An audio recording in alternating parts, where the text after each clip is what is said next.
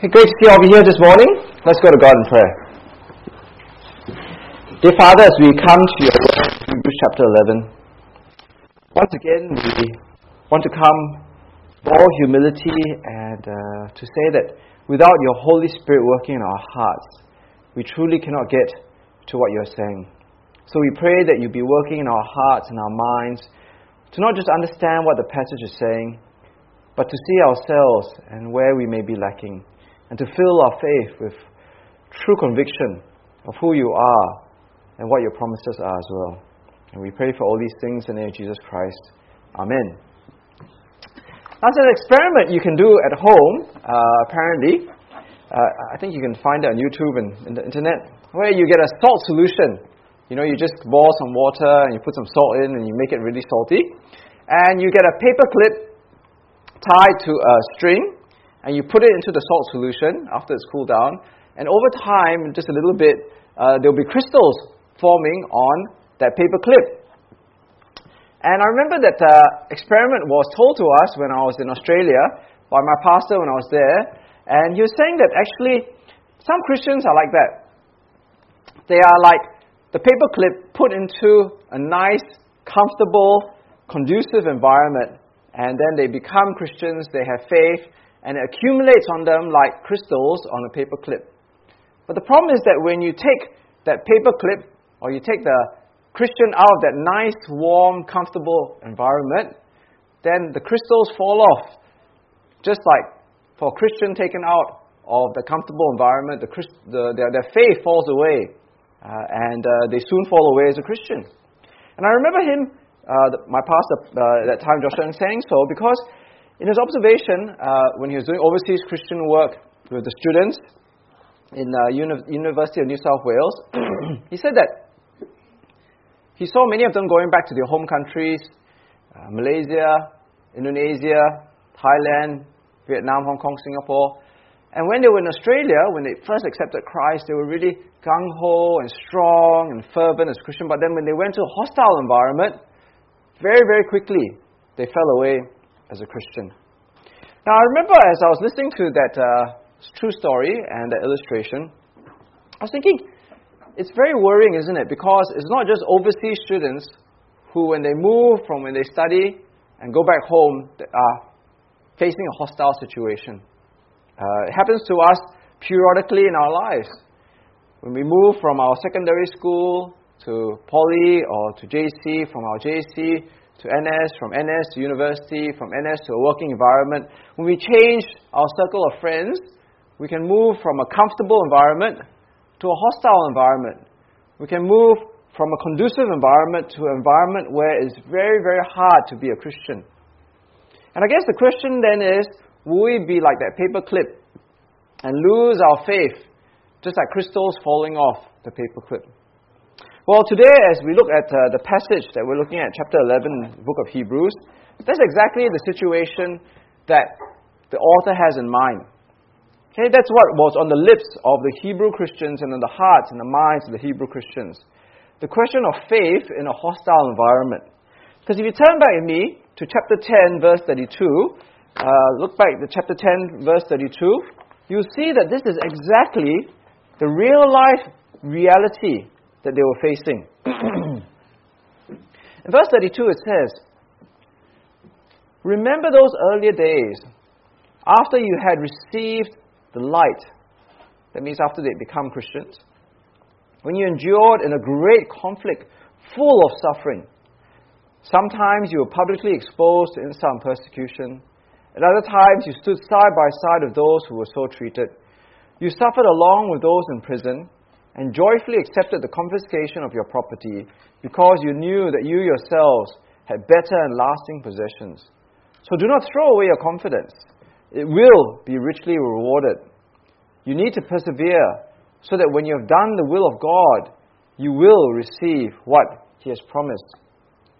So today, as we look at this passage in chapter 11, it's really a continuation of what we're reading at the end of chapter 10. And it's a really uh, focus on the idea of faith, but not faith in a theoretical level, right? Today we're not having a systematic theology on the topic of faith. This is not an academic ivory tower of university lecture, this is a very real lecture, or not lecture, this is a very real topic in terms of faith and faith under hardship and persecution. Now, if you look here in chapter 10, it says that there are basically two things that the Hebrew Christians were to focus on in order to overcome the difficulty of persecution and hardship that they were facing. What were those two things? Well, it says there in verse 34 they had to keep suffering because they knew that they had a better and more lasting possession. So don't throw away your confidence, for it will be richly rewarded. So they were to continue in faith because their faith looked forward to a better lasting possession. They knew that we were rewarded by God at the very end if they persevered. The second thing that they were to base their faith on was to know in verse 36 that you need to persevere so that when you have done the will of God, you will receive what He has promised. So here, the second thing was to know that God keeps His promises. The first thing is you will know you're going to get what you're going to get in the future, the better lasting possession. The second thing is you know that God is a promise keeping God. And that flows straight into chapter 11 because chapter 11 brings up those same two things. In verse 1 of chapter 11, it says, Now faith is confidence in what we hope for and assurance about what we do not see. See, confidence in what we do not hope for. Uh, that means what we hope for is in the future, but we have confidence in that. At the same time, we have assurance of what we do not see. We do not see God now, but we know of His promise keeping nature. Now, sometimes when you look at verse 1 of chapter 11, you say confidence in what we hope for. Now, this is not a subjective confidence. You know, you can sort of have confidence, but it's a, an emotional, ill placed, uh, wishy washy sort of confidence, isn't it? I mean, I can have very great confidence that Singapore will win the World Cup of soccer one day. Right? But is that a real confidence? Is that confidence based on reality? No, it's not, isn't it?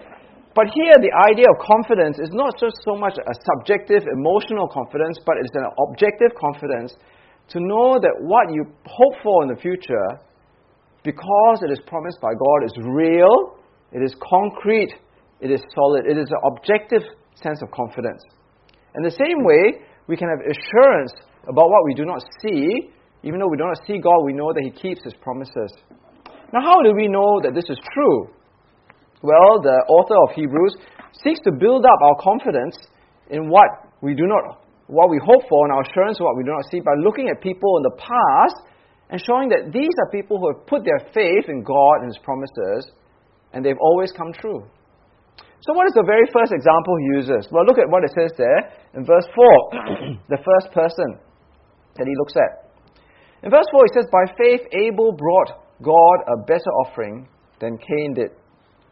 By faith, he was commended as righteous when God spoke well of his offerings. And by faith, Abel still speaks even though he is dead. Now, uh, this looks back at the very first few believers. Okay, so uh, for those of you who are not aware, Cain and Abel were the children of Adam. Okay, Cain and Abel were the children of Adam. If you look up here on this slide, you'll see that um, uh, when they had sort of grown up, uh, Abel uh, became a keeper of flocks. That means he had sheep, lambs, things like that, right? He was a pastoralist. Cain worked the soil. He was a farmer, right? He planted things, he grew things.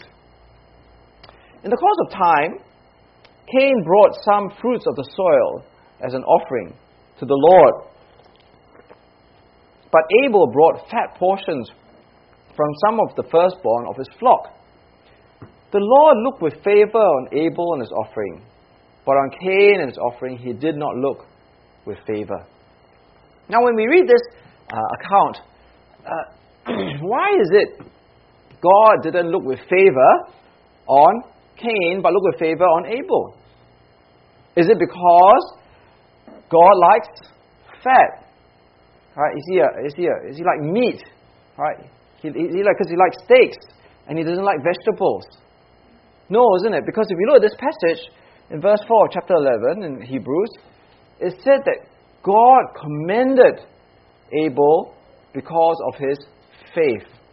See, fundamentally, what really counts in God's eyes when He looks at you, when He looks at me, is faith. That's what he, what's pleasing to Him. It is not whether we give a gazillion dollars or 20 cents, it is the faith that we have that motivates us. So God looked at Cain and He looked at his offering, not because he, he, when he looked at it, said, oh, it's only vegetables, and I don't really like vegetables. It's because Cain came to him without the attitude of faith, whereas Abel came with faith. Now, if you look at verse 5, the example then turns to Enoch. And it says in verse 5 that by faith Enoch was taken from this life, so that he did not experience death. He could not be found because God had taken him away. For before he was taken, he was commended as one who pleased God. Now, here there is no idea of sacrifice or offering towards God. Right? What, what was pleasing about Enoch to God? Not because he gave fat or meat or vegetables. Enoch was pleasing towards God because he had faith. And in verse 6, it actually puts that positive implication to a negative, isn't it? It says, without faith, it is impossible to please God. Uh, some people say, oh, you know, um, I'm a good man, I've done, or a good woman, I've done all these things for God, and therefore God should be happy with me. But look at what it says there in verse 6. Without faith in God, you cannot be pleasing to God because, as it goes on to say, faith believes that God exists and that He earnestly uh, and rewards those who earnestly seek Him. See, how can you be pleasing to God if you do not have faith that He exists and that He rewards those who earnestly seek Him? See, those are the two things that are the same theme of verse 1 in chapter 11 and verse 32 to 36, isn't it? What is faith? What is the, the definition of faith under pressure? It is to know that God is real. It is God, to know that God will reward those who keep seeking Him. Faith has an orientation towards God today that knows that it is, He is real, an orientation to the future, that God keeps His promises. So, therefore, as we look at this passage, we see that uh, the faith that is being advocated here in the book of Hebrews is not a new faith. It's not an innovation. It's not something that he's commending as new. But this is a faith that has been there right from the very beginning with Abel and with Enoch. now, this is not blind faith, okay? Uh, sometimes people define faith in terms of, oh, faith is believing something which is unbelievable. You I, I, force myself to believe something which you cannot believe. That's blind faith. So blind faith is like, okay, let's say I say to you, there's a chair here, okay? There's a chair here, a very high chair. It's an invisible chair. Okay, if you really believe that it's real, then you can sit down on it and it can hold your weight. But I see that's blind faith because you're, you're making yourself believe something which you, you really have no basis to believe in. But as we look at this passage, Blind faith does not work in, when there's hardship and persecution and difficulty. Because the, the construct of your mind cannot sustain itself when you're faced with real hardship, when people are taking the most precious things away from you. But the whole of chapter 11 is to show that the belief in God, that God exists, that He is a promise keeping God and He will fulfill His promises in the future, are not blind faith but is real because God shows over and over and over and over again that He is real and that He will keep His promises to give, bring a better future. So let's look at the track record of God. Okay, let's go in verse 7. It says, By faith Noah, when warned about things not yet seen, in holy fear, built an ark to save his family. By his faith, he condemned the world and became heir of the righteousness that is in keeping with faith. Now, the first example here is of Noah.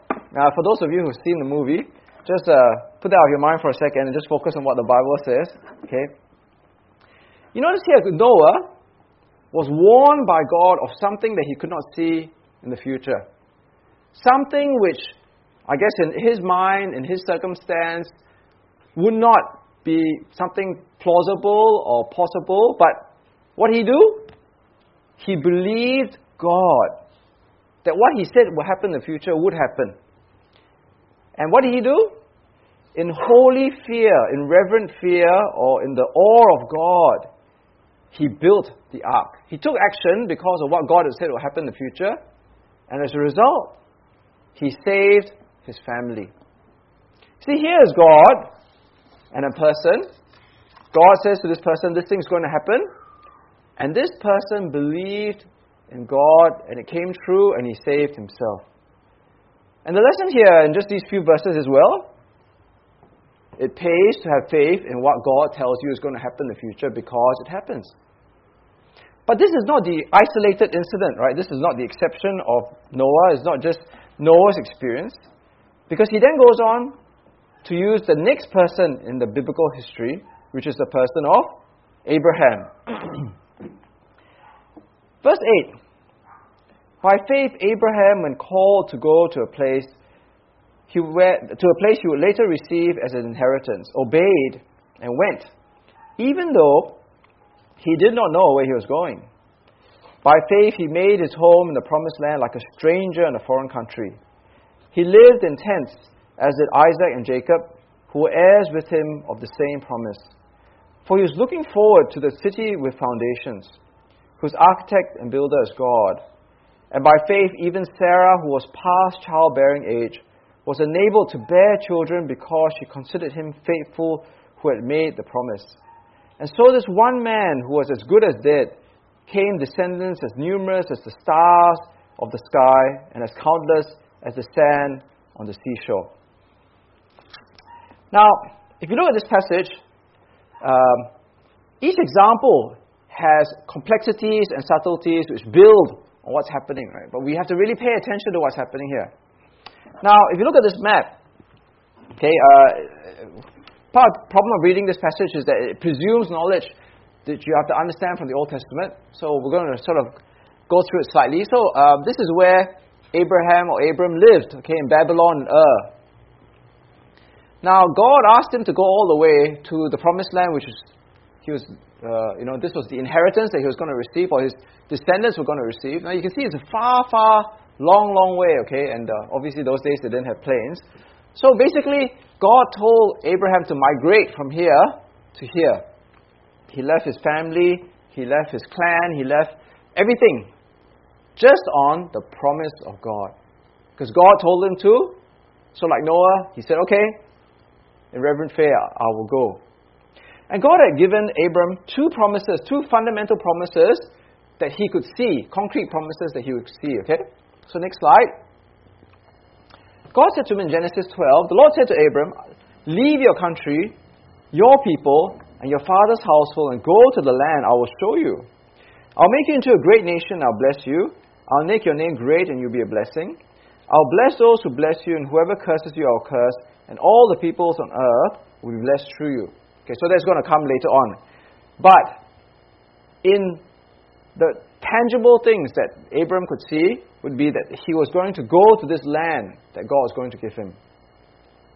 But in Genesis 15, God again spoke to Abram and he said, Look, look up to the heavens and count the stars, if indeed you can't count them.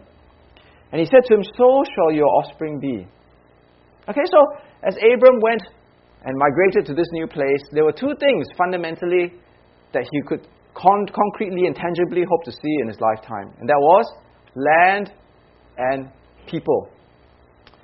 Now, the problem was that uh, if you look at Abram's life, in his whole life, um, were the promises of God ever truly achieved to its fullest extent?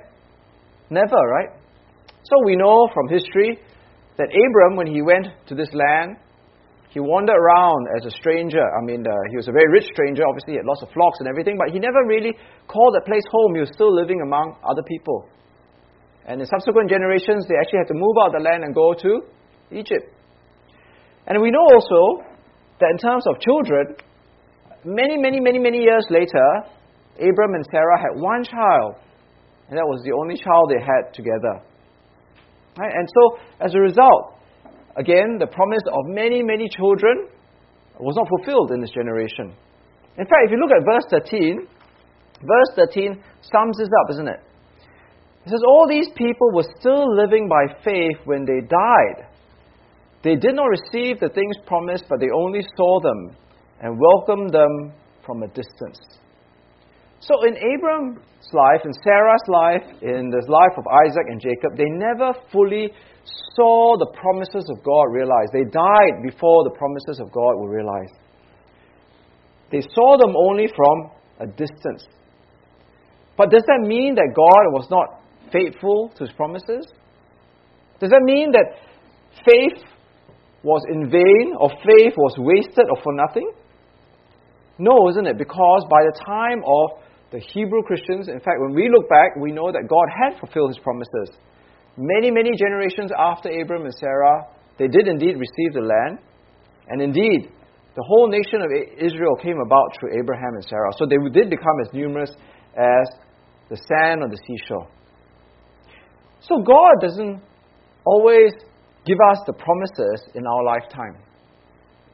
But it doesn't mean that He has failed in His promises. It just means that God's plan is not fulfilled in our lifetime. But if you look at Abraham, Isaac, Jacob, Sarah, they, they kept believing right to the very end. They didn't say, oh, well, you know, I've wasted 10 years and God didn't answer his promises. No, they kept believing to the very end.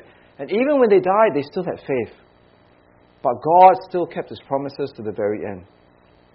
You see, if you look at verse 29 to verse 34, you see that uh, God sometimes fulfills His promises immediately, and sometimes He fulfills His promises after people die. So in verse 29 to 34, here were instances where God fulfilled His promises in the immediate lifetime of the people. So in verse 29, by faith the people passed through the Red Sea as on dry land, but when the Egyptians tried to do so, they were drowned. By faith, the walls of Jericho fell after the army marched around them for seven days. By faith, the prostitute Rahab, because she welcomed the spies, was not killed with those who were disobedient. And what, what more shall I say? I do not have time to tell about Gideon, Barak, Samson, or Jephthah, about David and Samuel and the prophets, who through faith conquered kingdoms, administered justice, gained what was promised, who shut the mouths of lions, quenched the fury of flames, and escaped the edge of the sword whose weakness was turned into strength, and who became powerful in battle and routed foreign armies. See, so sometimes, like say, when God told the army to uh, walk around the walls of Jericho, the promises of God were fulfilled in seven days. But the promises to Abraham were not fulfilled in Abraham's lifetime. So it, it doesn't mean that God doesn't keep his promises. It's just that God's timeline is so different from our lifetime. See, if you know someone and you uh, maybe you're friends with them or acquaintances, I'm sure we all have uh, people we know at work, at our classes, and, and as our relatives. Some people are dependable some of the time. Right? You know, sometimes you go to wedding dinners or family dinners, and you know that for sure this person is late 50% of the time. Right? Have you, you know, I'm sure you know people like that. Whereas you know that there's some people who are always on time, 100% of the time. Well, in, this case, if you look at the God's dealings with his people, he is faithful to his promises 100% of his time. And that's why we can trust in this God who keeps his promises. He kept his promises to Abraham and Sarah he kept his promises to the people when they escaped from Egypt. He kept his promises when they entered into the promised land. He kept his promises to the people and the judges and of the kingships and the prophets. And that's why it says there, chapter 1, sorry, chapter 11, verse 1, we can have confidence in what we hope for and assurance about what we do not see. Because God is a dependable God. Now, this is so important for us to know because in times of suffering, it is really difficult to hold on to the promises of God and the character of God when we are faced with the immediacy, the reality of pressure in our Christian faith. But the example of people in history, again in chapter 11, shows that true faith puts the character of God and the promises of God of greater worth than suffering today. See, look at the example of Abraham. He went and left his family, his clan. He went to a foreign land and he lived as an alien and a stranger in that world. He had no place to call home. But yet it says there that Abraham did that because he knew that he was looking forward to a better promise. Look at the example of Moses. So you look at verse 24. Let's turn to verse 24. It says, By faith, Moses, when he had grown up, refused to be known as the son of Pharaoh's daughter. He chose to be mistreated along with the people of God rather than to enjoy the fleeting pleasures of sin. He regarded disgrace for the sake of Christ as of greater value than treasures of Egypt because he was looking ahead to his reward. By faith, he left Egypt, not fearing the king's anger. He persevered because he saw him who was, who is invisible. Right? By faith, he kept the Passover and the application of blood so that the destroyer of the firstborn would not touch the firstborn of Israel. See, given a choice, sounds like a no brainer. Okay? Would you prefer to live as part of the royal family, or would you like to live as a slave? Be identified with the slaves. I guess in the modern context of us today, it's like, would you like to live, you know, as a, as, as a Singaporean, you know, really rich person living in this beautiful mansion with all the standings of society, or would you like to live as, say, a foreign construction worker? That, that's the equivalent, isn't it? But that's what Moses chose. Moses chose to identify himself with the slaves of Egypt because they were his people, because he knew that his people, his God, had promised that he would have a better future. See, at the end of the day, the Christian life, or the life of faith with God, demands suffering a lot of the times. Suffering is not an unusual situation when we choose to be faithful towards God. It says here in verse uh, 33 onwards, right, or 35 onwards, look at what it says there in verse 35 onwards. It says uh, there were others who were tortured, refusing to be released so that they may gain an even better resurrection. Some faced jeers and floggings and even chains and imprisonment. They were put to death by stoning. They were sawed in two. They were killed by the sword. They went about in sheepskins and goatskins, destitute, persecuted, and mistreated. The world was not worthy of them. They wandered in deserts and mountains, living in caves and in holes in the ground. Now, if we see from history again, Abraham, the father of Jewish nation. Moses, right, the great figure in uh, Israel's history. Normal people who believe in God, they all suffered terribly. That says that when we suffer as Christians, as people of faith, it is not something, again, an exception, something unique, something that it is unusual, but rather it is part and parcel of the faithful person's experience in this world. Now, uh, on the wall in my, uh, in my study, uh, I, I, I, printed this thing from the internet, and it says 10 things that, uh, that churches don't tell uh, Christians in church, right? And I think point five was that many churches don't tell Christians that we are meant to suffer. Okay? Now, I guess that's true many times where if you I guess go to some churches, you, you'll never hear that the Christian life is actually characterized by suffering, persecution, and hardship. If you go to a prosperity gospel mega church, uh, they always leave out the teaching that actually Christians suffer, that being a Christian can lead to hardship and persecution. Um, I remember a friend of mine who went to a mega church and he kept telling me, I need to go to church because I'll be more blessed. But actually, the Bible doesn't say that when you become a Christian, you become more blessed. Uh, yes, we are blessed in different ways, but you also become more beaten up, right? Uh, you become more stoned, you become more put to, put to death, and even sawn in two. You see, unfortunately, we need to have the right perspective of the world and our place in the world.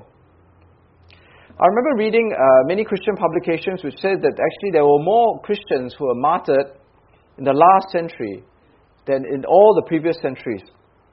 And even today, in many, in many countries, if you stand up for Christ, uh, you will actually face real suffering.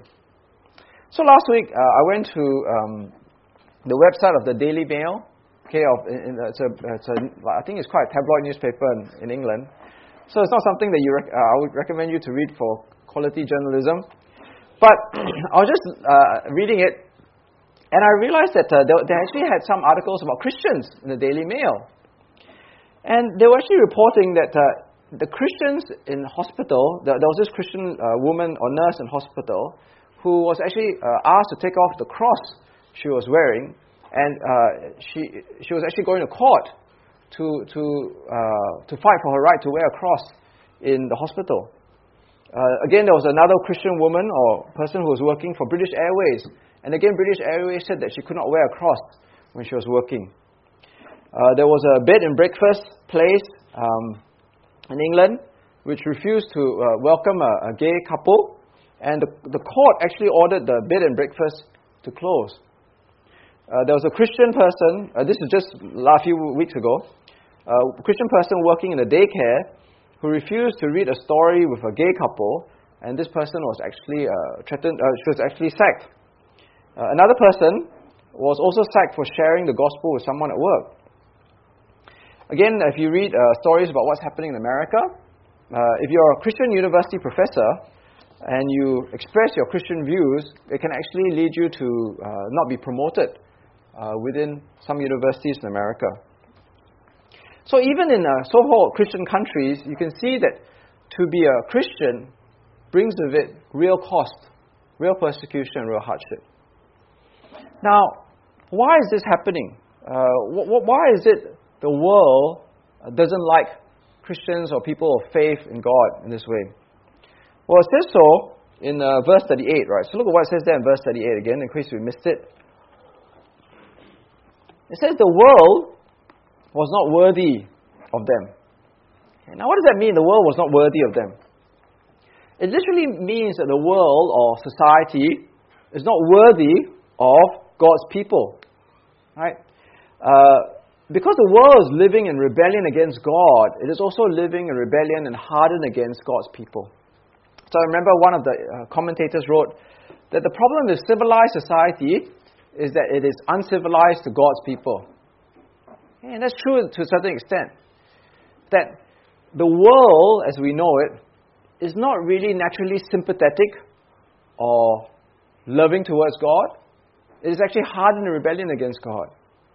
And as a result, if we hold on to our faith in God, it will also be in rebellion against us, and we will pay, the cost of it. But the way that we continue to persevere is to see that our faith in our God, who keeps his promises, and our faith in the future is more real and more tangible and more important than the present experience that we have today. See, if you think about it, almost all the people uh, in this uh, account actually did suffer for their faith. Uh, I know it's not commentated on, but remember Abel, Cain and Abel in the beginning? Abel died for his faith, didn't he? In a way, right? He, he presented his faith, and Cain got angry and killed him. Abraham, well, he suffered as an alien and stranger. Isaac and Jacob, both as well, his children, continued to be nomads in the land. Moses uh, chose exile and rebellion uh, rather than pleasures of Egypt. And it goes on and on and on. But all of them kept having faith. But even though they kept faith, they have not yet received the final fulfillment of God's promises. See, at the very end of chapter 11, it says that all these people, Abel, Enoch, Abraham, Moses, they're all waiting just like us for the very last promise of God to be fulfilled. In verse 39, it says, These were all commended for their faith, Yet none of them received what had been promised. Since God had planned something better for us, so that only together with us would they be made perfect. See, they were all commended. They were all, you know, uh, commended for their faith, but yet they, they haven't received the ultimate promise. In fact, they're waiting together with us to receive the ultimate promise. And what is the ultimate promise? Well, up here on the slide, in 14 and 16, and in verse 35, it says so, isn't it? Says, People who say such things show that they are looking for a country of their own. If they had been thinking of a country that left, they would have the opportunity to return. Instead, they were longing for a better country, a heavenly one. Therefore, God is not ashamed to, call, to be their, called their God, for He's prepared a city for them. Okay, in verse 35, right? Women received back their dead, raised to life again. Others were tortured and refused to, believe, sorry, to be released so that they might gain a better resurrection. See, the only way we will ever persevere through the suffering of this life is to look forward and to know that the life that waits for us in heaven and that resurrection is as real as the suffering we receive today, and so much better will that promise be at the very end. I know that sometimes people, I meet people, I'm sure you've met people who say, oh, you know, uh, I don't really want to believe in God yet, but just before I die, I will believe in God so I can have my cake and eat it. Right? So, you know, I can have all my sinful pleasures now, and then I'll, I'll get diagnosed with cancer or something. Then I'll become a, a Christian, and then I'll go to heaven. Uh, but the problem is that's not real faith. That's not the faith that is being defined here in chapter 11. In chapter 11, it says that faith actually sees the future so strongly, so realistically, and so real and solidly that is willing to deny and renounce not just sinful pleasures in this life, but actually be willing to put up with real hardship and persecution and suffering in this life because that future is so real to us. See, I wonder whether for us, our faith is like that. Our faith is to know the confidence of what we hope for and the assurance of what we do not see. That for us, the future is so real and tangible for us that the suffering of today is nothing compared to the reality of what we are looking forward to. See, in conclusion, I'd like to just challenge you with this question. I want you to ask yourself this question right now, okay? And I want you to ask it of yourself in all seriousness. What would it take for me to give up my faith? Just think about that question for a moment. What would it take for you to give up your faith? If someone were to take away your job, your career, would you give up your faith? If someone were to take away your freedom, put you in prison, would you give up your faith? If someone were to take away your family, would you give up your faith? Or even if someone were to take away your life, would you give up your faith? Because if you know the future and you are so confident of the promises of God, of heaven, of a better city, of a better resurrection, then none of these things should be worth giving up our faith. Because we know that that certainty of heaven is there and that we will never lose it and it's so much greater than what this world is like. And, and the, even the, the pressures and sufferings of this world cannot take that away from us. So I hope that uh, as we look at this passage today, you really see what our faith is about. That it is a concrete, real conviction based on objective history that God keeps His promises, He is real, and that the future is real for us. You know, I've said before that a good practice is to wake up every morning and to begin the day and to give thanks to God for five things, right? Give thanks to God for five things. And I think that part of giving thanks to God is to also give thanks to Him. That He has heaven waiting for you, right? That there is a place for you in this heavenly city. And when you give thanks to Him for that place in the heavenly city, it is as real as the other four things that you might give thanks for that are real for you that just happened in your life. Because that is the quality of the promises of God. And that is the quality of the character of God and His promises. That when you know of who God is and that He never, never, ever gives up on His promises, you will know that when He's promised you that heaven, it is as real as yours in your life. And you should never, ever lose faith in that, no matter what happens in this life that we live today. Let's go to God in prayer. Dear Father, as we come before you today, we pray that our faith will be filled with a real confidence of what we hope for, an assurance of what we do not see. That that was a faith that was part and parcel of all the people in history who were your people, a faith that was looking forward to the fulfillment of your promises in the future, a faith that was truly uh, dependent on your character of faithfulness. Dear Father, we pray that armed with this knowledge, that we will never fall away, that there will be nothing this world can do to us to take away our faith, and that truly, now and forevermore, we will always stand firm as your people as people who, through Jesus Christ, have been made right to you.